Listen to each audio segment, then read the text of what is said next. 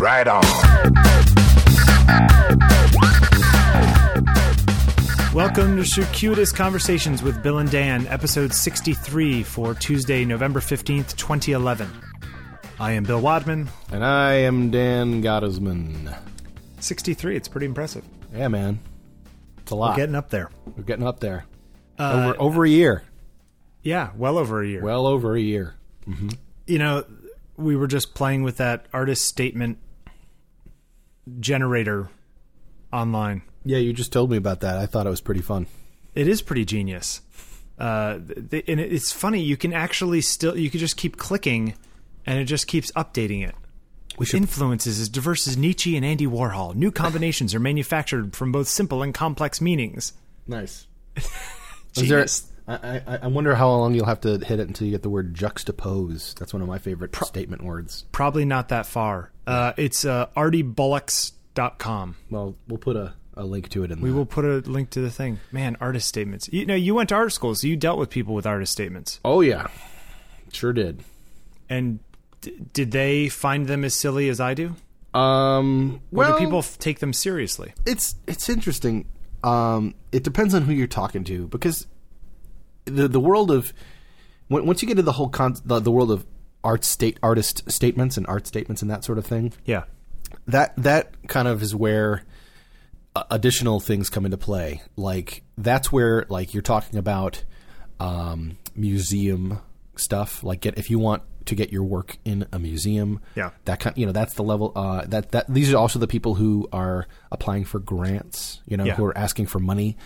Um, you know, and people who show in galleries and who sell their work like for for for real money. You know, for like not like fifty bucks or hundred bucks, but you know, like thousands of dollars. But is there? uh, But I guess my question is: okay, that may be all true, but is there any actual meaning in them, or is it just a whole bunch of fluff to make people who don't know any better think that it's more important than it is? Well, I don't know. I mean, it- what you have to ask yourself really is is who's the audience here? Who who who's consuming that? Who who are you writing that for?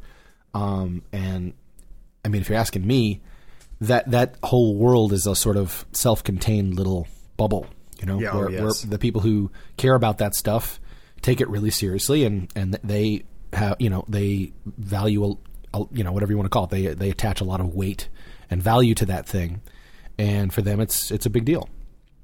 You know? Yeah, yeah. I, just, I, I guess I've never read one that actually made me think more of the work. You know, I feel like if work can't stand on its own, then there's something wrong with the work.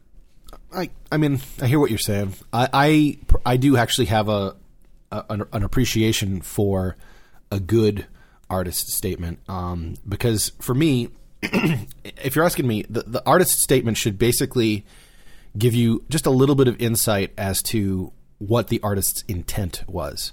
And I think we talked about this a little bit before as far as how, um, for me anyway, intent kind of has holds the most weight. You know, I, I I think uh, what you had in mind and what you were going for is almost more important than what you ended up with. Okay. More, you know, more of that whole journey versus destination thing. I guess if you, the ideal situation would be if you had a concept in mind and you actually achieved it. No, yeah, and mm, I, I mean, ideally, most of the time, that's what happens. But so what? So so as far as I'm concerned, an artist's statement is basically just, uh, uh, you know, well, think of it this way: it's like so. Let's say you see this really cool photograph or this really cool painting or sculpture or whatever, some piece of art, and you you. It, it's working. You get it. You know, it looks really cool. It, it has a great composition, this and that. But wouldn't it be cool if you could have a quick chat with the artist and say, "Hey, hey, so where did you uh, where, where, where'd you come up with that idea? Or you know, where you coming from, where you coming from? Yeah. And to me, that's what the artist's sta- statement Yeah. should be. It should be the answer to that question. Right. uh, or, or written before you even start the work. to Well, see like this see- is this is this is what yeah. I'm trying to achieve. Yeah, I mean, ideally, but but I that I don't necessarily think that that's a, a mandatory Realistic. thing. But well, it's not. It's realistic, but it's not mandatory because some people work improvisationally and they don't know what they're going to get. Or sometimes you make something and it was a happy accident. Yeah. I guess the th- I guess my main issue with it is that I don't ever feel like when I'm reading them I'm getting a real answer. I feel like I'm getting the answer that people think that you want.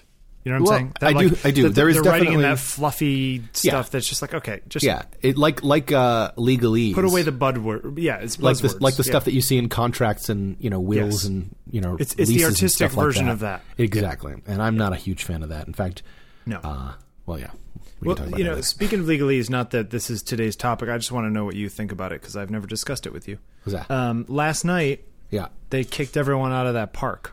Oh yeah, I heard about that. Yeah, the Occupy Wall Street thing, Uh-huh. and and the argument was that well, first of all, it's a public park and you're not allowed to camp there. It's so true. Yeah. these people are, were already breaking the law from day one. Uh-huh. You know, uh, but also that there were like health implications because it got so disgusting and smelled like a bunch of homeless people. sure. And you know, there's standing water and people were cooking in there, and it's like you can't. Yeah, yeah. It's, Let uh, that go. it's not really what it was for. So they kicked everybody out, and then they like pressure washed the whole place.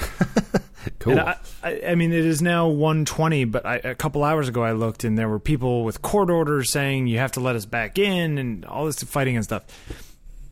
I, it- not getting into whether or not the Occupy Wall Street people have a point or whether it's worth their time because they're hitting their heads up against brick walls or whatever, but just you th- do you think that it was a good move to to you know push their buttons by arresting a bunch of people and cleaning it up or do you think it was a necessary thing of the fact that there were people there for a month and a half I'm not sure what you mean. would you have done the same thing as mayor I don't know. mr mayor I'm not the mayor, dude. Mayor, uh, th- I, politics is not my scene. Politics It's a- is all about you know saying yes to the right people at the right time. um, uh, so I mean, obviously he's got a bunch of crap on his plate, and he's getting pressure from all sorts of people, and he had to do what he had to do. yeah you know I, you gotta wonder the people who live around there or work around there i mean do they have any rights as far as like i can't leave my building or all these businesses are going out of business because no one can get to them because they can't get around this giant group of people you know there's there's a lot of implications it's a it's a big giant mess Yeah, yeah, for sure. I mean, know, I'm pe- just impressed that that it's, it's lasted this long. Yeah, what is it? A couple months, right? Yeah, for sure. And it, you know, and the fact that it also sort of replicated a little bit in other cities and other locations. Yeah. Um, I, yeah, I have no problem with what they're saying, and I tend to agree with a lot of things they're saying. They just it doesn't seem like n- anybody's come up with a this is what we want, like an action item list. Yeah, this I don't And, think and- this and, particular. okay, I, I I'm complaining about it too, but what are you going to do about it? right. You know? Well, here's here's my take on it. I mean, I think it's clear that, um, you know, people people are going out and they're upset, right? And I think what wound up happening was rather than a bunch of specific people being upset about some specific stuff, it turned into this sort of just you know group. Uh, what do you want to call it? Uh, you know, massive. A bunch of people upset about a, a bunch of different things. you think you it's know. like a oh, I see what you're saying. Yeah, It's yeah. Un- unfortunately, they they aren't that well organized. But uh, you know, they're- it's a lowest common denominator thing where rather than having fifteen people who are upset about this one thing, you get fifty people who are upset about these four or five different things, and then maybe another handful of people who are just upset in general, but they don't know what, but they like the idea of it, and because there are so Yeah. many people doing it, it makes it that much less risky and more tempting.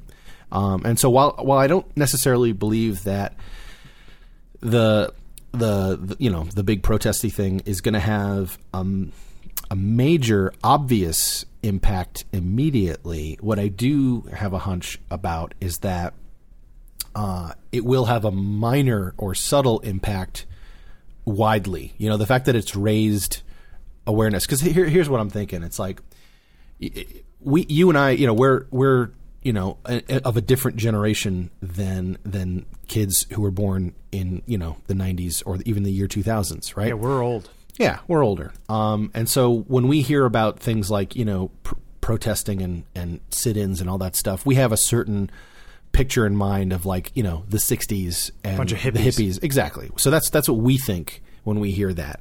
Um, but kid, you know, the kids, the you know, kids who are in that impressional, you know, more impressionable age of like, you know, high school and college, th- this is really relevant to them, you know? And I- so I think that this is th- you know, if anything, it'll it'll it'll tip tip a few- you know flip a few switches in some of those folks who might not have otherwise considered it, just because of the. I think it's safe to say that, sadly, uh, that you know th- there's a really high trend of complacency, um, you know, in our in our youth, in the younger generation, you know, because things have gotten so cheap and and convenient, you know, and people don't have to work as hard or try as hard for for so much, you know, stuff.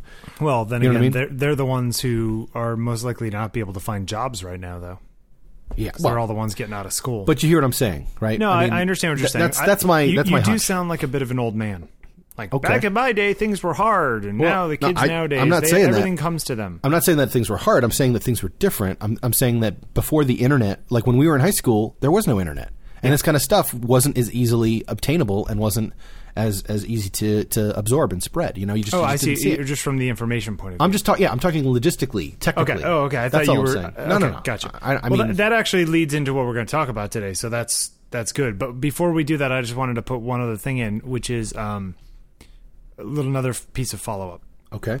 Uh, I got a replacement battery for my Acute B. Oh yeah, I thought you. s- That that was quick.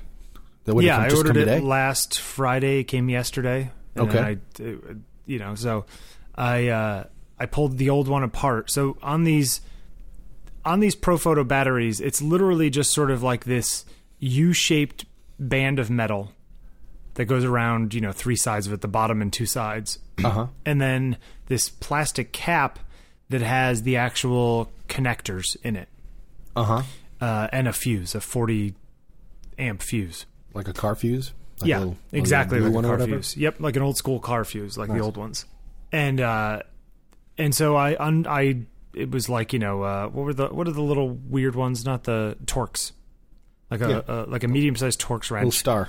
Yeah, Mm-hmm. and I I uh, uh, pulled off the top and unplugged it and put the other one in. It fit perfectly. Uh-huh. Now, the replacement batteries from Profoto, which include this U-shaped thing and this plastic connector thing on top, Sure. cost uh, around three hundred eighty or two hundred eighty dollars Uh huh. for the battery. If you want to get the new lithium-ion one, they're like six hundred dollars. Uh-huh. Crazy for a battery. Yeah. Well. Um, and so I got a replacement lead acid one, which is what was in there before, Yeah. for eighteen dollars and fifty cents. Nice. So I mean, it's basically like a little motorcycle battery. I'm guessing. that's exactly yeah. It's it's it's a a twelve watt like uh, I forget how big it is, but you know you get the same one, and it's a standard sized battery. Sure. The only thing you have to make sure you do is apparently there's two different size terminals. There are like one third or one quarter inch and one half inch terminals. So for a usage like this, you want to make sure you get the one half inch terminal, which actually has a certain kind of there's a certain uh, um, word they use to describe like it's a terminal A two or whatever it is. I, Yeah, I yeah, don't some know. sort of yeah. Electrical nomenclature for such things, yeah. nomenclature. but I plugged it in and uh, put it all together, plugged it in, and it's charging now. So what I'm going to do is the old one. If I popped like three or four flashes, it went down to yellow. That's just wrong. Yeah. So what I'm going to do is get it set up and just sort of pop like one every couple seconds, and just count and see how long it lasts. Yeah. See if it'll be better. But for twenty dollars versus two hundred and fifty or two hundred and eighty dollars, Sounds like a good deal to me. no brainer. If you could only get your hands on the little plastic part that goes on top, Well, it's like the proprietary Profoto thing. yeah, that's how they get you. That's well. Yeah, that's Some what you're paying people for. online have actually wired up that plate with some alligator clips and stuff, so that you could use like an external battery Sure. because it's a 12 volt battery. You, just could plug run in, in an series, actual yeah. car battery, Sure. you know, and l- let it run forever. Yeah. Uh, so anyway, just neat stuff, and and I'll let you guys know how it works out. But so far, so good. nice. Uh, so as Dan was saying about the Occupy Wall Street thing, things have changed in the past 30 years that we've been around. A little bit. uh, and and a lot of it has to do with getting in touch with different people. So I thought it would be fun to actually talk a little bit about communications Okay. and how it's changed, and and the issues of different things and and the issues going forward. Um, you know, when I was a kid, you either had pen pals or you were on the telephone. That's really your only two options, right? Is writing a letter and getting on the phone. Pretty much, or or physical, obviously, hanging out. When you were a little kid, w- did you actually have a rotary phone, or was it? Did you always? Did you start with touch tone? No, we had we had a couple of rotary phones in the house. I like rotary phones. Yeah. Well, what what was your phone number when you were a kid? Were there hi- were they high numbers or low numbers? Um, What do you mean? Well, for example, Oh, I see what you mean. Yeah, yeah, yeah. Uh, well, our our area code. I lived in New Jersey, and so I had the benefit of one of the the the quick area First, codes. yeah. yeah, which was two hundred one.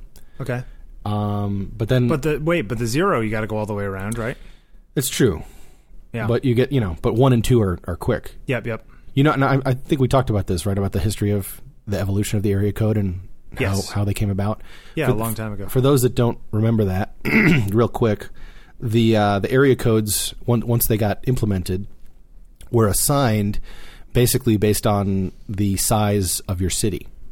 So if you look at uh, like Chicago's three one two and and New York is two one two, uh, they figured that you know the larger cities were going to have more calls, so they would make it as you know less inconvenient as possible, you know, for the for the people with rotary dial phones, so that they could dial them faster. yeah, Um, but yeah, no. Then the, then the first two digits in the rest of the number in the, in the exchange were eight and nine. So Yeah. those were those were long to yeah, wait for. yeah. I, uh, we were uh, zero four zero nine were the other, so it was bad. Oh yeah, zeros. We had a zero. our- Zeros and mine- nines. Ours, our number ended in a in a zero. Yeah. And it's funny because people who never used a rotary phone or grew up after that, I mean, you actually had to wait for the thing to like scroll back around. You know, Oh, yeah. It's like, tsk, zhzh, tsk, zhzh. Yeah, and so, you know, and a zero probably took a second and a half to go back. yeah. You know, it's just kind of funny. a So bit. it's you know, whenever I think of that, I always think about long distance, Sure. which is something that I haven't thought about since getting a cell phone. Yeah, yeah. But uh, you know, you used to have a separate local carrier and long distance carrier, and then making long distance calls. Maybe you had a calling card, so then you were dialing like twenty six digits to try to make a single phone call to charge it to the right account. Yep. Uh, it's amazing all these things that we thought were the new hotness, the high tech stuff, which were really just stopgaps to another generation. You know Sure. uh did you uh, like when you went to college did they have like those weird long distance code cards that you had Sure to get? did. Yeah, yeah. I had one of those. what, what company was it AT&T I had, uh, I think I had an MCI one, and then I had a Sprint one. yeah man And those my were roommate had an giant AT pain and in T the one. ass Yeah. Um, I- I think enough time has passed so that I'm not going to get into trouble f- for talking about this. But uh, I'm sure I, I, I'm sure I told you. Did you figure out a way around it Oh, sure. that um, that I have a little bit of experience in. Uh, freaking yeah, sure. Uh, hacking hacking the phone system. wait that's called freaking right Correct with a PH. yes Uh, yeah, when I was in college, uh, or maybe even early high school, or sorry, late high school, early college, um, I, I was into interested in that sort of stuff, and I spent a lot of time reading about things and learning stuff, and um, I built what was called a red box. Um, now, I guess it's reasonable to assume that if, if if any of our listeners have recently read the Steve Jobs uh, biography, they they might remember that little bit about where Steve Jobs and Steve Wozniak uh, got together as I guess college kids and sold blue boxes Yep. out of the back of their car. Um, uh, the the red box is a is a relative of the blue box um, in the in the world of phone freaking, and you can, and most of this stuff is pretty readily available online if you start googling. does it work anymore No, not anymore. um, it might work somewhere. There might be one or two holdouts, like yeah in or the- if you're in some you're in the middle in of the middle of Arizona nowhere. or whatever yeah. But um, there were many different colored boxes, color coded, you know, code named that did you know various things. But by far the most common, the most popular, was the red box. And what the red box did, it was a tone generator, and it enabled you to emulate v- very closely anyway. It wasn't an exact emulation, but it was really close, close enough to fool the system. Uh, the tones that payphones would make upon uh, inserting coins into them. right Um, so in the old days, and this is we're talking like basically, I guess, all through the late seventies, through the eighties, and into the early nineties, um, when you dropped uh, a coin into a phone, it would send a little signal to the central office, letting the central office know how much money you put in, and the three uh, coins that payphones would accept were nickels, dimes, and quarters. Uh, so uh, a nickel would be one little beep, a quarter would be two little beeps, and I'm sorry, a dime would be two little beeps, and a quarter would be five little beeps. And Well, how high are we talking? Like beep, dee dee dee dee. yeah, uh, it would be did Yeah. Bit it, it, it. like that like that's the the sort Gotcha. of pacing of it uh did it did it you know like that and uh so it wasn't that hard for you to go out and buy some parts and put one of these little boxes together and you basically you walk up to a payphone you dial the number that you want to talk to and then it asks you for some money and then you sit there and you push the buttons f- quote unquote feeding it money and then it would place your call and off you went and there was a point in time So awesome. yeah, it was really cool back in the day. Um, there was a point in time when I had a roommate that had a girlfriend in California because he was from California, and he totally screwed up our phone bill. He like ran up like a seven hundred dollar phone bill, and you know we didn't have seven hundred bucks, so we were. I was literally like, I could we couldn't have a phone in our apartment because because you know they they wanted the money. Yeah. So I wound up getting myself. I can't remember. There's a bunch of things that I did. Um, I know I had a beeper for a while because those were cheap. Ah, beepers. I yeah, forgot man. about those. Remember those? So I had a, a- a beeper that I want to say cost me like seven or eight bucks a month, and then I think I also at one point got myself uh, a voicemail box so that um, you could call me and leave a message. So between the beeper and or the voicemail and the red box, for a good year, if not more, I that's how I handled all of my telephone communication. How big are these red boxes? Well, the, the the classic one, I still have one of my old ones in storage somewhere. Uh, it was based on a Radio Shack uh, pocket tone dialer, and that essentially looks like a little numeric keypad with a little speaker on the back that I would guess is about maybe two inches in diameter, with like little rubber pads on it, cir- you know, like a little circular rubber pad, so that you'd essentially hold that rubber pad up to the mouthpiece of the phone. And the idea was for folks who hadn't made the investment in uh, a touch tone phone, you could use this and it would generate the touch tone signals so that you could make touch tone calling, you know, make, make touch tone calls and, and use like if you had a, the, the the theory was like, oh, I have, you know, a bunch of phone numbers that I call all the time, or I have like a, a calling card that's, you know, a really long, you know, 22 digit number or whatever. And I don't have to sit, sit, sit there typing it all, you know, every time you can essentially pre-program in these sequences of numbers, and then you push like this button, and then it goes, do, do, do, do, do, do, do, do, you know, just like like a speed dialer, basically, like a Yeah, that's pocket the speed one thing dialer. that always drove me nuts about all those calling cards and things was you screw up one number 13 20 digits in yeah, hassle. and you got to hang up and start over Yep, those are the days. So so the the the way it worked is the uh, the tone dialer. Um, I guess we could talk a little bit about this. Um, touch tones are are essentially a pair of frequencies. There's a grid. Um, if you look at the, the the numeric keypad on your telephone, um, there are two frequencies that get met like the, the, the, the rows have one frequency and the columns have another frequency and then depending on which button you push you get those two frequencies and that's that's that's how it knows what number you've pushed uh, so that, that that the the technical ter- classification for that is is called uh, dual tone modulation frequencies or or DTMF sometimes you might see that around Right. so now, the the traditional numeric keypad has just the the nine buttons on it. You know, well, really the ten with the zero. But if you extend that grid out a little bit more, there are still frequencies that were used by the phone company for other stuff like routing calls. That's where blue boxes came in. Blue boxes were essentially DTMF jet tone generators with the additional buttons uh, to the right, if you will, of the nine, the six, and the three um, that would allow you to do call routing and stuff like that. So all of the all of the tones that we hear uh, on the telephone, like the busy signal, the dial tone, uh, the call waiting sound, you know, all those sorts of noises are all DTMF based, um, just different frequencies and then different uh, durations in milliseconds.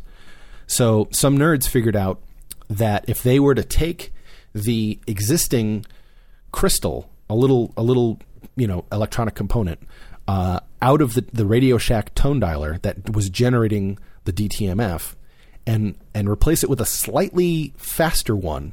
So let, let's say there was a two megahertz crystal in there, and you replace it with a six megahertz crystal the, the, the, the unit would function the same way, but everything would just be higher in pitch. doubled yeah E- Exactly. So and, and I'm just using those numbers arbit- arbitrarily. I can't remember what the actual crystal's frequency was, but that's that's the that's the concept. So all you needed to do was bust this thing open with a screwdriver, desolder the crystal that was on there, resolder the crystal that you bought from you know your favorite electronic hobby place, and uh, button it back up. And then you'd program in oh, oh and the, the, the, the, the note the key that was the closest to the coin drop note was the star key uh, the lower right hand corner. Um, and then you, you'd basically program in, you know, a, a speed dial number for one star, two stars, and five stars for your nickels, dimes, and quarters. And that is how it worked. Freaking. Yeah, good stuff. But you know, yeah, people do, now people don't do any of that stuff anymore because how long have you only had a cell phone? I got my first cell phone in the late '90s. Okay, uh, I used to install car phones in cars. Oh yeah, what, yeah, like in Best Buy? college. Uh, at the car phone store, a uh, local chain in Connecticut area. In the- There's actually a place called the Car Hmm. Phone Store. the car phone store. You're kidding me. Nope. And it was a franchise, and uh, I, um, it was a franchise, and, and I got a job. I wanted to do installation, so I so I started installing and putting car phones in cars was fun because I mean you had to wire it up and move it around, and certain cars are more of a pain in the ass than others and whatnot. But one of the perks of it was that I got a free phone. Oh, look at that! I got I got my own phone for free up to 300 minutes a month. Amazing. Was it an E NEC? Uh, actually, one of the phones I did have was an NEC, and that was a good phone. Yeah. that was actually in the car, and then And then the junk goes in the Eventually- back, right? yeah, and then I got a, a handheld. But the thing was, is that back in the Did you have the a phone? days- One of those phone in the bags. Those uh, I didn't, which is essentially just uh, the like car version, the installed car version, But with, like, a battery. With a battery, yeah, that's exactly what those were. Because we used to actually rip them apart or put them back together again, depending on what we needed at a particular time. Mm-hmm. So I used to do all those old Motorola ones and all kinds of crazy stuff. Remember the what was it? The Microtech, the gray um, Yep, one. yep, my yep. dad had one of those. Well, so the the little handhelds uh, were only 0.6 watts, where Uh-huh. the where the in car in phone in car phones were three watts. Uh-huh. So they were like six times more powerful. Wow. You know, um, so there was a big difference in the amount of uh, distance you could get because the towers were s- uh, few and far between at the time. Uh, Totally. But I used to. Oh man, I remember. I one time. oh, we forgot one other thing. What did we Uh, forget? No, no, I'll put it on the list. Don't worry. Okay. Um, one time I was installing, I was there late, and I was installing uh, a, a, a car phone in an old in a BMW, a nice BMW. Uh huh. And as part of the thing, you had to actually cut the carpet in parts Okay. to sort of get a wire through to you know hook up the the, the Sure. you know, and the, hook up the mount. And I did that, but I slipped, and the razor blade went through my finger essentially. Yeah. That sounds bad. Now, I used to play piano really seriously, and I always. It's not that I. It's not the sight of blood that gets me. Like somebody else's blood is fine, Uh huh. but my own hands, I was like weary about. Uh huh. Sure. Understandably. Yeah, and I was there late. and No one else was around because I was running late. And I like ran to the bathroom. I remember, and I remember like grabbing my finger. You know how like when you do that when you cut yourself. Yeah, you, like, grab it thinking like you'll squeeze. You know, cut instinctually Yeah. yeah. hold it tight so i go in the bathroom and i let it run underwater for a minute it's just all blood and so i go sit down on the conference table in this room and i'm just thinking to myself okay just breathe don't faint you're gonna be fine you know i'm like Sure. holding it with some to- uh, paper around it It off. Sure. and then like five minutes later i woke up because i had passed out Oh no. yeah Oh. but but but that's not the best story the best story is i had to go up there was a company called crystal rock water Uh huh. in watertown connecticut and they were this big you know like bottled water company Sure. and uh, the CEO of the company wanted they made like you could get that nice what, what was the t- what was the Motorola phone your father had? The Microtech, the gray Okay, one. yes, he, it was the Microtech because that was like the new hotness at the time. Oh yeah, it was a flip phone. Yeah. kinda. And they had this like uh, uh, cradle that you could click it into so that when it was in the car it was Oh, right. three watts, and Right, then when right, it was right, out of the right, car right. it was just a handheld, right? Right. Uh, so I had to go put one of those in this guy's wife's new Audi. Okay. And so I go up there, and the bitch about Audis at the time was that it was almost impossible to get to the fuse box. or the fuse box was underneath the hood, and getting a power line through the firewall was a nightmare. And you don't want to do that in those European cars if you don't have to. So the the way around it is to actually grab steel power because it doesn't use that much power off of the stereo. You're right, or like the antenna. That would be Right. a classic way to do it because like a lot of those cars had motorized antennas. Yeah. The problem is that the motorized antenna messes with the frequencies because it's there's so much noise because of the motor on the same signal. Uh, so anyway, you, you you what you can do is you can pull out the radio and tap on to the stereo leads, certain wi- colored wires for certain colored things. Sure. And so you, what you do is you have these like little uh, there's two holes and uh, on either side of the stereo to the right and left sides, and you put these pins in and you push them inwards a little bit, and it kind of like loosens these clamps Oh, to to remove the actual stereo. yeah. Yeah, yeah, I remember those Right. things. Okay. So you do that, but this particular stereo, which you had to sort of hold on to it somewhere else. And where you held on to it was like inside the cassette thing. You kind of stick your two fingers in and just kind of pull from there. Jesus. So here I am on site, like not doing it in the normal installation bay where I have all my gear, but I'm like, you know, with my one little box of stuff Uh huh. at the Crystal Rock headquarters, Uh-huh. out in like the, the parking lot, all alone, like 19 year old kid, kind of scared already. Sure. And I pulled and I broke the LCD on the stereo. Oh. You know that kind of clink, Yeah, that little Feeling- snap kind of like yeah, a and, pop. and then it just it all just like bleeds into each other. oh, it's the worst. Yeah, it, literally one of the worst things, right? Oh man, awful. And- That's like a what, like a Blaupunkt or something awesome. well, and see, that's the expensive, thing, right? It's not just that it's an expensive stereo, but it's like the OEM Oh no. from some European company. right, right. Oh. So I think the stereo is like seven hundred dollars to replace. Jesus. And you had to pay for it too, right? I didn't have to pay for it. You know, my boss did that, but like I got reamed. Oh, sure you did. And still to this day, like I just imagine my hands in this thing and pulling, just cracking the Oh LCD. man, I, I remember the. Fir- I mean, the first time I did something like that was when I was installing. I think I was I was replacing a uh, an LCD panel, um, in a uh, in a computer in a in a PowerBook or something like that, and I I did something really stupid. I can't. Yeah, I, I either broke the panel or I, I pulled the pins off of the cable somehow. I didn't remove it correctly, and I wound up just like totally you know, killing the part. And it was like another four hundred dollars for a new one, which sucked. Yeah, and a uh, friend, a guy I knew, put a screw through an airbag relay. Whoa, that's dangerous. Yeah, it's not only it's dangerous, but it's like the worst thing that you could ever do because those airbag relays are like thousands of dollars. Oh man. Yeah, it So was bad. There's one So other anyway, one other um, means of communication that we forgot about, which is radio, uh, specifically Citizens Band, aka CB radio, and Ah, that- ham do Uh, you radio. have a CB radio? well, my father was a ham radio operator.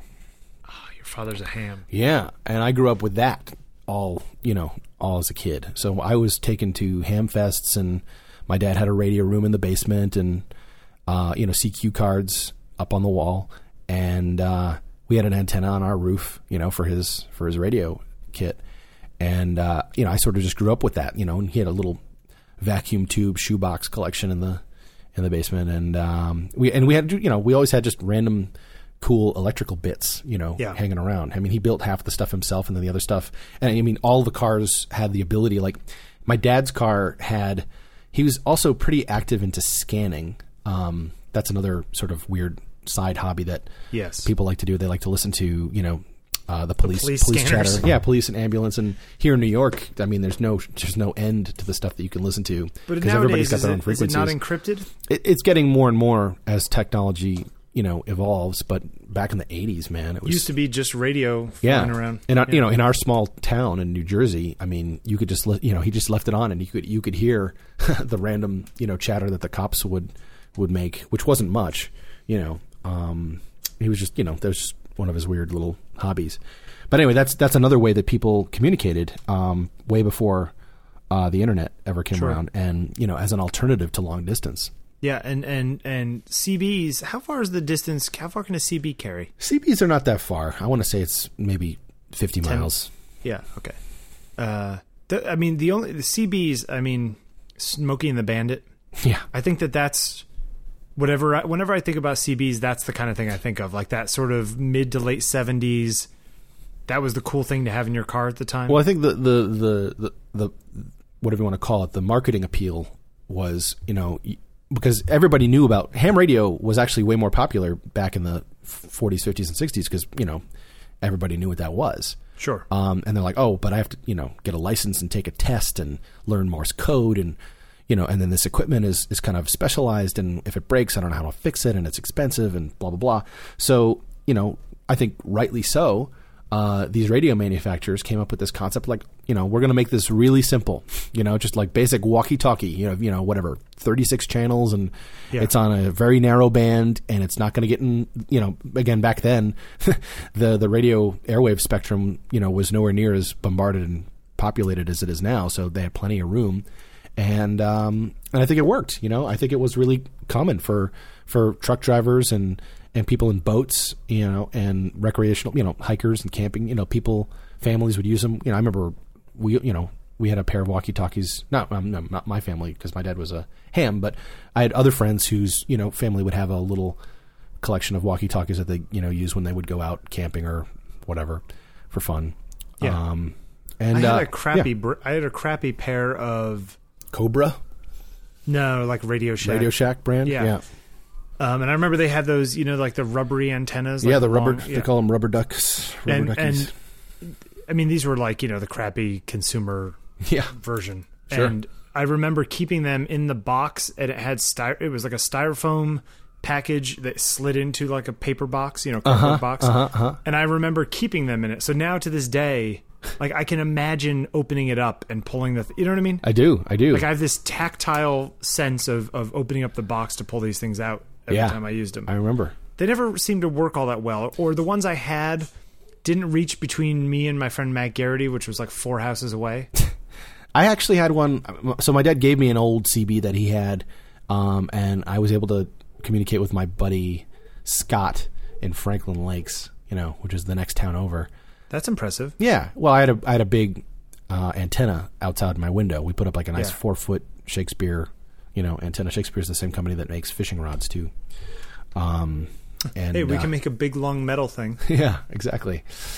Um, so yeah, CBs. That's, Yeah, man. that's So- a good one. I hadn't thought of that. But yeah, but radio is is and still, you know, to this day, if and when you know the internet fails and the phone, because now everything's digital. You know, everything's digital and everything depends on power.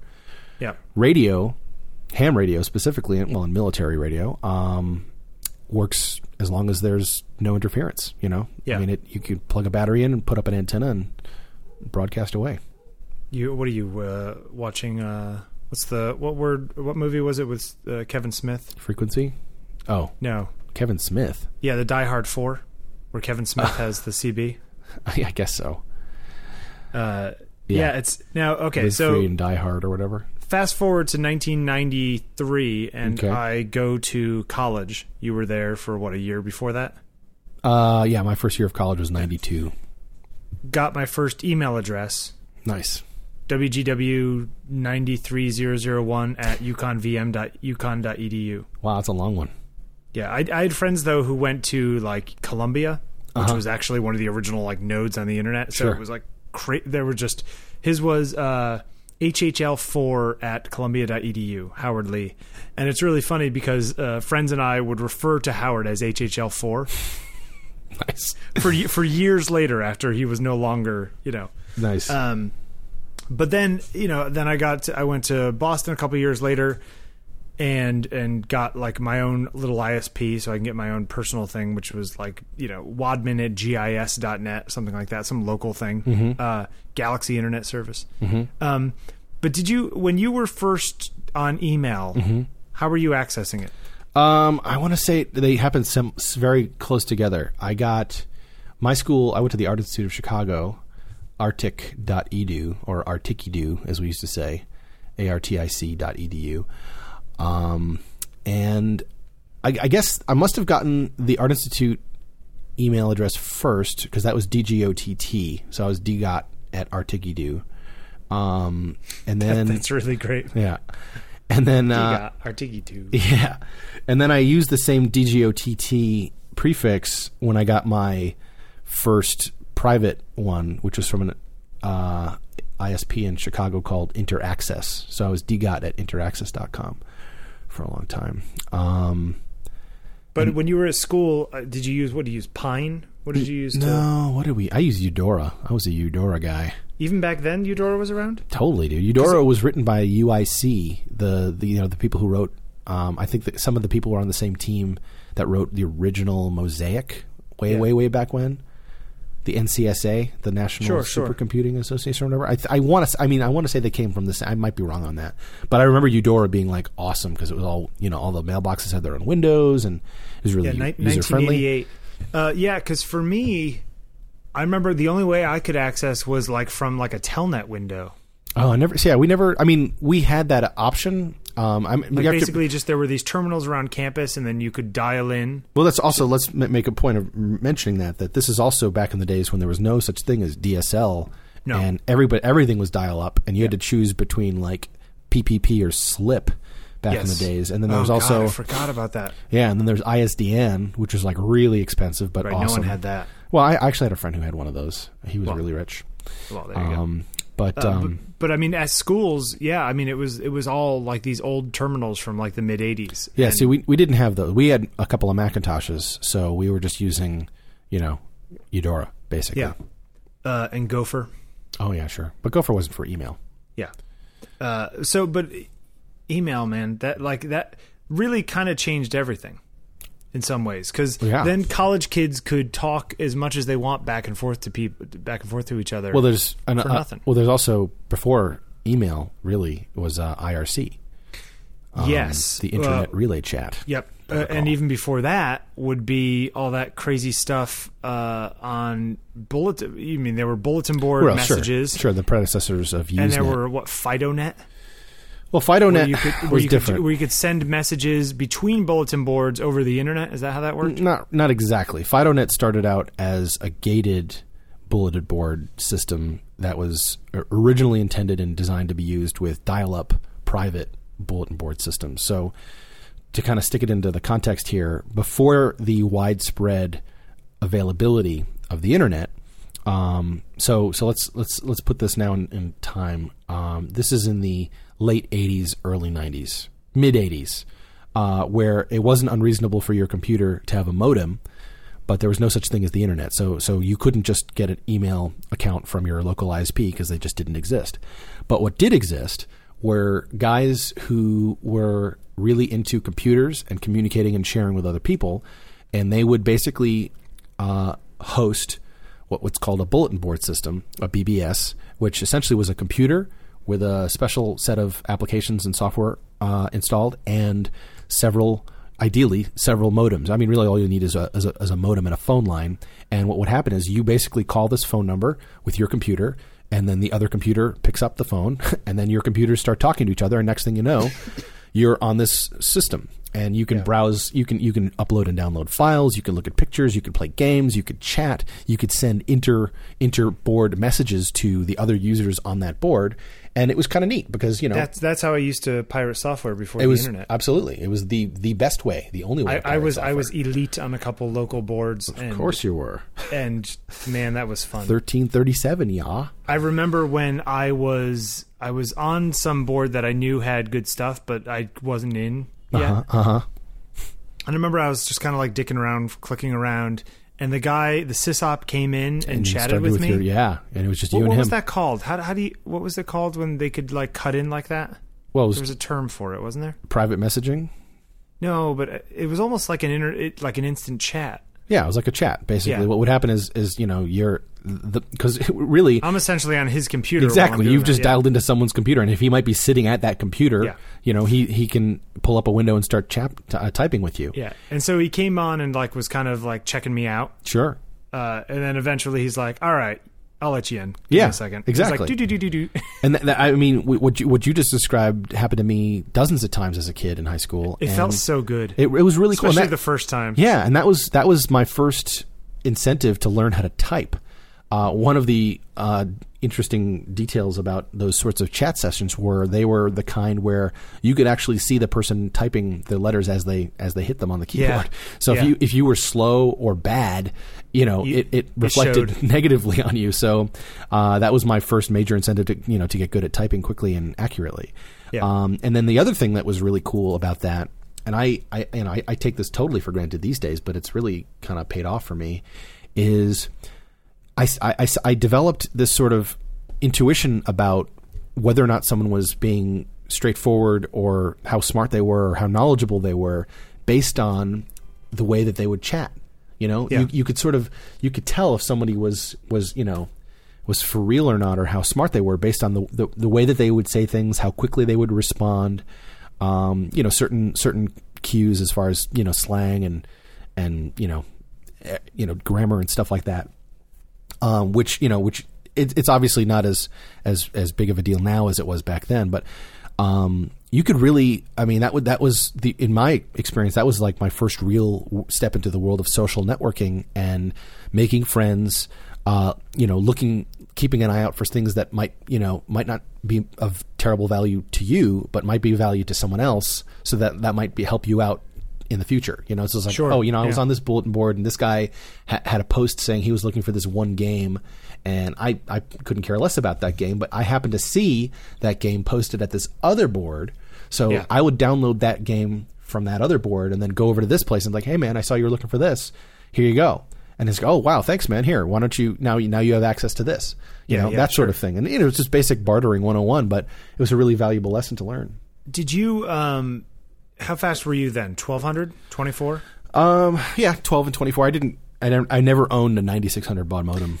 Okay, I in when I was in high school, like '92, Mm-hmm. there was one kid named Mike Soriero, and he had a U.S. Robotics HST, Nice high speed transfer, man. That was the and way. he brought one over. Those were upgradable. They still make those, dude. You can still yeah, get they went those. from 96 to 14.4, right? You could, Oh, yeah. You could actually change.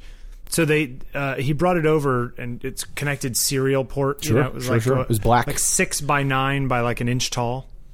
Uh, yeah, and it was like, it was black. It had about maybe a dozen red LEDs on the front of it. yeah, yeah, Yeah. And I remember, and at the time, I mean, those were like six hundred dollars at the time. That Oh, I, Oh, was wa- like I out- wanted my dad to buy me one so badly, dude. Yeah, and it was outrageous that he actually had his hands on one. So he was my friend because he had an HST. Yeah, Uh, and and then when I went to college, the first thing I did this first day I was there, because you got such deals at the computer store at the co-op, you know, right. uh, I bought a US Robotics 14.4 internal Oh, for 185 bucks or something. nice. It was like you know because that's the point at which modems started coming down in price Sure, sure. and uh, the internal one, and I got a deal and whatever. And I, I still remember getting that box and being, I like was like uh, jittery coming home with it because I was like, oh, you know, Yeah, Uh, I'm trying to remember what mine. I had a haze. I can't were, you- remember. were, were you an external or an internal, internal. Um, Mine were all internal. guy? Some people swore by the externals. Yeah, I, I if I had my druthers, I would choose the external because you could take it with you. I can't. Oh, it was a smart modem. That's what it was. A Hayes smart modem, and Yeah, yeah, I, yeah. I, it was awesome, man. It, it was this awesome, huge, full length board, weighed like a pound, had an awesome, huge speaker on it. You know, like, Yeah. and you could hear it from a mile away. you know, I Yeah, remember yeah. like that's one of the first AT commands you you, you learn when you're you know b- BBSing in your basement. You don't want your parents to hear you as Yeah, you you know shut you down the- mute, shut you mute the speaker. Yeah, sure. Um, but uh, yeah, man, those those are some really g- great times. And what's what's kind of crazy is Well, plus you're on the line if somebody else picks it up and it drops the connection. we were we were fortunate enough c- because my father um, was relatively computer savvy. We had a second phone line pretty early on, so he would use Ah, you PC lucky anywhere. bastard. Yeah, he would use PC anywhere on his IBM XT to to, to remote into his machine at work. um, oh, that's pretty hip. Yeah, and he would, and you know, he was just, you know, I don't know what exactly he was doing. I guess just you know, spreadsheets and text documents Yeah, or whatever yeah, it was. yeah. But um, but when he was, you know, he was at work during the day, Yeah. and I came home from school at two or three in the afternoon. I knew that no one was going to be uh, using the line, so I had, Yeah. I had some time. the to other play. the other command would be the one to turn off like total phone to turn off call waiting. oh right, star uh, star six star seventy one, I think that was. Yeah, maybe. Uh, but uh, see, that that's a whole other world, and I, I don't mean to sound like an old guy, but like that's a whole other world. The kids are never gonna. Know. Well, yeah, and, and what's really kind of I think is kind of special about that is it really is a, a, a really narrow slice in time. You know, it really Yes, was only it was. there's like a golden era of about ten, maybe fifteen years tops, there was where a that big was. documentary about all that stuff. yeah, I watched about it. the BBS. I watched Was it, any good? It was uh, it was it was nostalgic for me because I knew a lot about what those guys were talking about, and I remember I was a little too young in some respects and a little too uninterested in others. Um, but I was in I was in it. I was rem- you know I was around there, and I remember a lot of those words and those characters and those those those names. Yeah. You know, I mean that was the, the I mean we're getting off topic here, but the whole antsy art scene.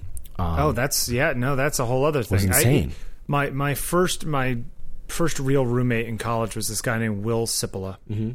William. H- His handle was W I two I A M because Okay, the sure. L's looked like a Roman numeral two. sure. Um, and he used to have he used to like sit and listen to. Uh, uh, uh, front 242 and frontline assembly Nice. and he had like tattoos on his legs and like on his shoulders, but Wow. like, and he he had like purple hair. He would dye. And this then was back shave in it the around. '90s, right? Early '90s. This is early '90s. Yeah, so that's pretty hardcore back then. and he used to wear like uh used to wear like all these cut off commando shorts. You know, like you know Sure. the the.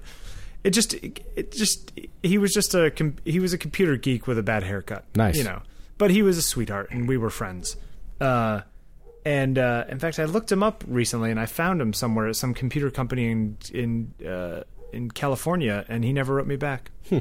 How nervy. Which I'm, I'm a little offended by. Um, But, uh, to- to br- but but- well, well, hold on a second. But so he was totally into the anti art scene, oh, nice.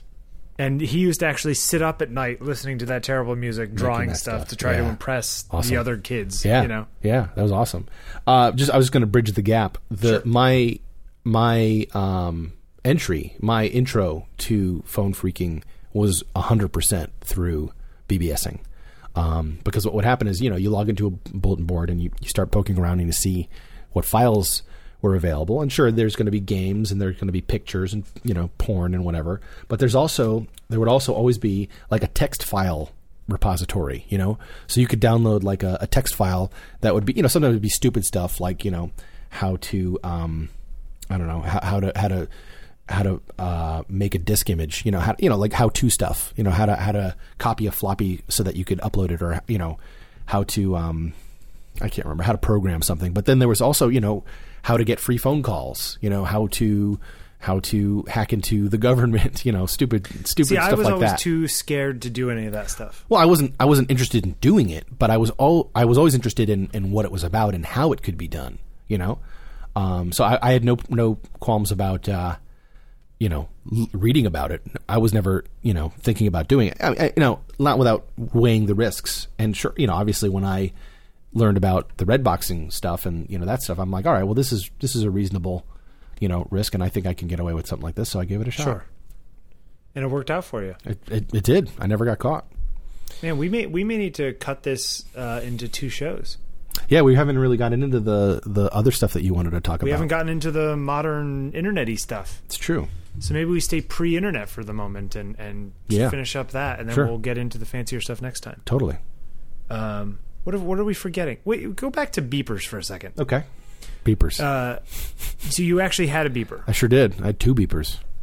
Now the idea was somebody calls, it beeps, you type in a number, and then that number shows up on the beeper on the person's hip. Yep. uh, and uh, generally uh, connected to drug dealers. No, I think the most common use of beepers, and and to this day is still the case, is, is doctors. Um, Yeah. pe- You can hospital, still get hospital beepers, staffs. can't yeah, you? I, dude, I was just having a chat with this lady who works at some clinic, and she had a beeper. They they still use it. I guess if you think about it, it it's not broken. I mean, the, the protocol is really clean because they don't. You don't need to talk to somebody. You just need to let somebody know that you know you need to respond to this message Yep. you know and if you could send you know whatever 160 characters or whatever you know like a, like a tweet or an sms message um, just to a little box on a f- you know that someone has on their belt it's not it's it's not a text me- i mean i guess the, the argument will be why don't why don't you just text them but um but it's nice to have i mean i don't know about you but if i were working at a hospital i would be fine with not receiving text messages on my personal phone Sure. You know, Well, 'cause I, you can always- initially it was all numbers, and then it got to the point where you could do the texting, like uh, messages, actually text messages, Right. on the beepers, right uh, the fancier ones. right But I mean, again, there, that's like a bridge technology. Yeah, I would say because it's still using the cell network. I would I would equate beepers to like SMS, which is still using the cell phone network, but it's Sure. it's extremely Yeah. re- resilient and redundant, and, and and you know doesn't doesn't use a ton of bandwidth and is really cheap as far Yeah. as the cell companies are concerned. Um, yeah. I remember when uh, when I was at University of Connecticut, I was up at UConn, and I because I had a phone from my work, they let me keep it during the year at the cell phone store, Uh huh. at the, the the car phone store, as it were. Uh huh. Uh, so I had this Fujitsu PCS, which I can never find anywhere online because it was this really very small niche phone. But it was so hot. I mean, at the time, it was probably like a nine hundred dollar phone, you know, Nice. and it didn't do anything but make calls, obviously. But at the time, it was like, oh my god, look at that fancy thing. Yeah. Apparently, some of my sister's friends, because I had a phone in my bag, thought that I was a drug dealer. Nice. Yeah. My first cell phone was a Motorola StarTAC that I Hmm. got on Sprint. Uh, I had a StarTAC on Sprint 2 in 98. Yeah, right about then. I think that was that was I want to say right when I got it, and I love that thing. That was a great phone. It was a great phone. I still had. Didn't we use mine in Yes, the we- Rockwell shoot? We did, and, and I I had this amazing flashback of nostalgia when I was able to flip it open as quickly, you know, because you could hold it in a certain way and flip Sure. it open with one hand. Now, did you bother pulling out the antenna? I didn't pull it out; it, it eventually broke. I Yeah, think. but some people actually you could pull it out, right? And it actually gave you a little more, a little more range. I don't. I don't know. I never heard that. Like you, could, you know, you pull it out like a little bit, and actually it sticks. I you think. know, yeah, like I an think I, inch or two out. I I wound up just not ever ret- pulling the actual antenna out. I just left Yeah. it in. You know, it was retractable. Yeah. You know, it's it's one th- all of this is one of those things where you feel like, "Oh man, what the hell is nothing's changed like in the last, you know, like not that much has changed in my life." And then you look back and you, "Oh my god, Yeah, everything's dude, changed." Some things have changed. A it little is bit. just like yeah, it's it's just like the people who in the 80s, you know, I thought that CB radios looked really old even though they were probably only 5 years old the ones I was looking at, yeah, you know. it's true. 5 years old is the original iPhone. Coming up now. Yeah. Yeah. Speaking of which, I got to go downstairs and pick my new one up. Nice. Yep, just got my new iPhone 4S. Now, how long do you have to be in your contract before they let you buy a new one? I don't know, it's two years or something. Whatever. Yeah, but you weren't actually up to two years because I was two close. years is coming up. Uh, I was It's- eligible for the discounted, you know, whatever the regular price. Yeah. Uh, in, I think it in might be November. eighteen months. Yeah, Yeah, because you're at something like about that. eighteen months. That sounds about right. Did you buy yours right when the four came out? Yeah, I, I tend to get them the day they come out. How much are they going for on eBay? Are You know, I haven't checked. you going to sell the old one? I don't know yet. I'm, I'm, I'm, there's a part of me that kind of wants to hold on to it as a spare. Um, It's an expensive spare. not that expensive. It's two hundred bucks. Yeah, yeah, but I mean, I, I think they go for more than that. Well, if I yeah, we'll see. I don't know what the market's like. Um, plus, you know, it's a nice little gizmo to have. Like, so, so, you know, I, I've been playing more and more games these days, and you know, kind of uh, would- uh, y- for for music, keeping podcasts, and because you know, it still works just fine as a Sure. as an iPod Touch. Do Um, you know if uh, if the case if that case that you have will fit on the new one? I don't see why I wouldn't. They're, they're Oh yeah, it's exactly got the same. size. it's a big hole on the side, right? So it's not actually fitted to specific places for the buttons. yeah. Um, oh, uh, one last thing too. I I ordered an Amazon Kindle, but then I Canceled it. Yeah, you got the canceled Fire the right, order. the new one. or the Fire, yeah. Uh, because of reviews, Oh, Uh, but I thought that the reviews are all positive. the reviews are generally positive, but they brought up a few things that were going to drive me nuts. For example, Uh-huh. there's no hardware, uh, no hardware volume control. Really? Yes, Oh, that that was a crucial error of the first original first gen iPod Touch. yes, exactly. Yeah. Uh, so that was a no go. Okay, I'm Uh, with you. Then eight, eight gigs total internal memory, Eh. two of which are taken up by the OS and stuff. So there's only six gigs to work with. Yeah, but whatever. It's not like you're storing that much crap on there anyway. No, it's all streaming. But yeah, but uh, the, for what I want to use it for, actually, I would be storing stuff on it because what? what? I really want it for is like going in the subway with a couple movies or taking it on a trip. You know, when I don't have an internet connection, that's when I would use it. Honestly, no, more than yeah, I anything. hear you, but still, 'Cause if I am mean- at home, I'm going to use my big screen. And Dude, watch six Netflix gigs on is a that. ton of time. I mean, you'd Yeah, have but to. not for for videos that I Yeah. don't want to transcode. You Well, know, you can't. I mean, it's not like you have a choice about the transcoding. I mean, the- Well, okay. Well, see, here's the thing. The other option is the new Nook tablet. yeah, but no, is coming out you- later this well, week. Finish your list of things that you don't like about the the fire. Uh, well, those were basically it. Oh, okay. Okay. Uh, and then so the Nook tablet, which is the, new Barnes and Noble one Barnes and that's coming Noble out on tablet, yeah. Friday, Uh-huh. is uh, same basic stats, you know, dual core, blah blah blah. But instead of half a gig of RAM, has a full gig of RAM. So overall performance is going to be better. Uh-huh. Um, has 16 gigs of internal and an SD slot, which you can add up to 32 additional gigs. Well, I suppose that's cool if you're going to be Yeah. again if you're going to be you know carrying things around with you. Right. And uh, and there's a huge uh, community around the Nook color. Is that the one that's out currently, right? I don't know. the Nook color. So people have taken that and they've hacked it so that you can just run regular Android on it. There's like a cyanogen mod and stuff for it. Huh. Right. So then you could go in and install uh, the Gmail app and all those, all the Google apps that that which are kind of cool. Like it would be nice to have maps available, Sure. that kind of thing. Even though it doesn't have GPS, but Now, does the Nook have the same like always on for free perpetual wire? You know, well, yeah, 3G but the, connection. the the Fire doesn't either. The Fire's Wi-Fi only. oh, really? Yeah, they they no longer have that thing. Well, they have it for The regular 3G Kindle, reader. Yeah, But does the Nook? no, Oh, okay. none of them do. They're Wi-Fi only. Okay. So people are getting them, and then you could use using the SD card. They sideload on stuff that breaks the bootloader, so they could put whatever Android you want on there. So I'm almost you're almost guaranteed that they're going to try to do the same thing with the Nook tablet. And since there's such a big thing around the Nook Color already, the community's probably just going to slide over to that instead of trying to fight the Amazon one as quickly. you Sure. know? Sure. Sure. Uh, so for double the RAM and then a whole lot more internal drive uh, storage, Same price too, right? 250 as opposed to 200. Okay. Well, So 50 bucks. not unreasonable. Yeah.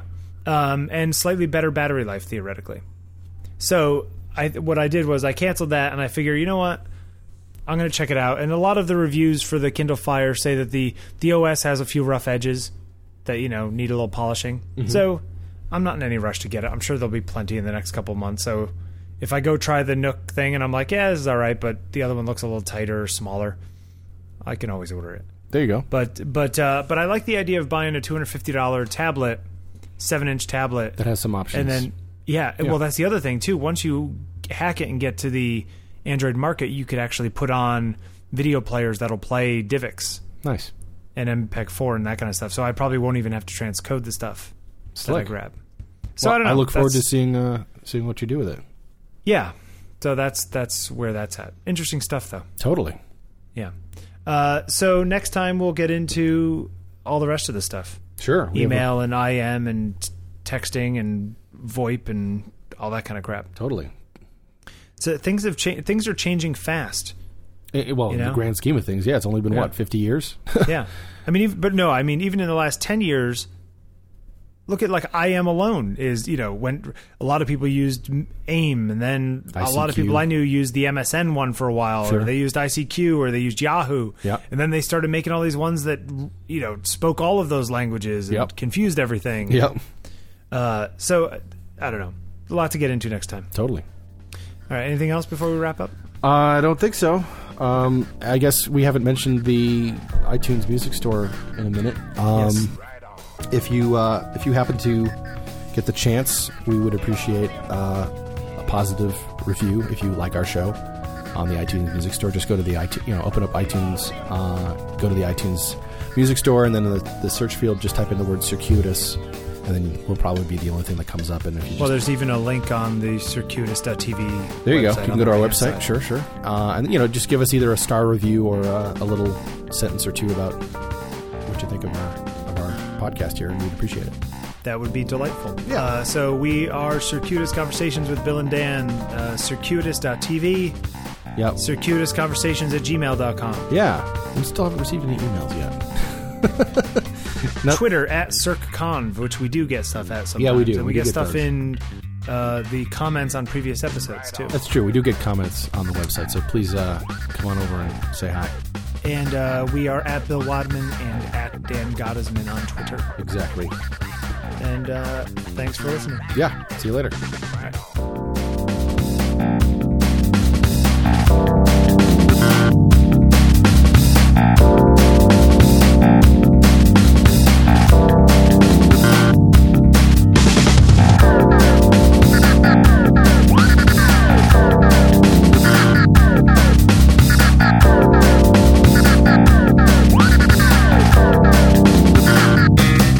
Right. Right on.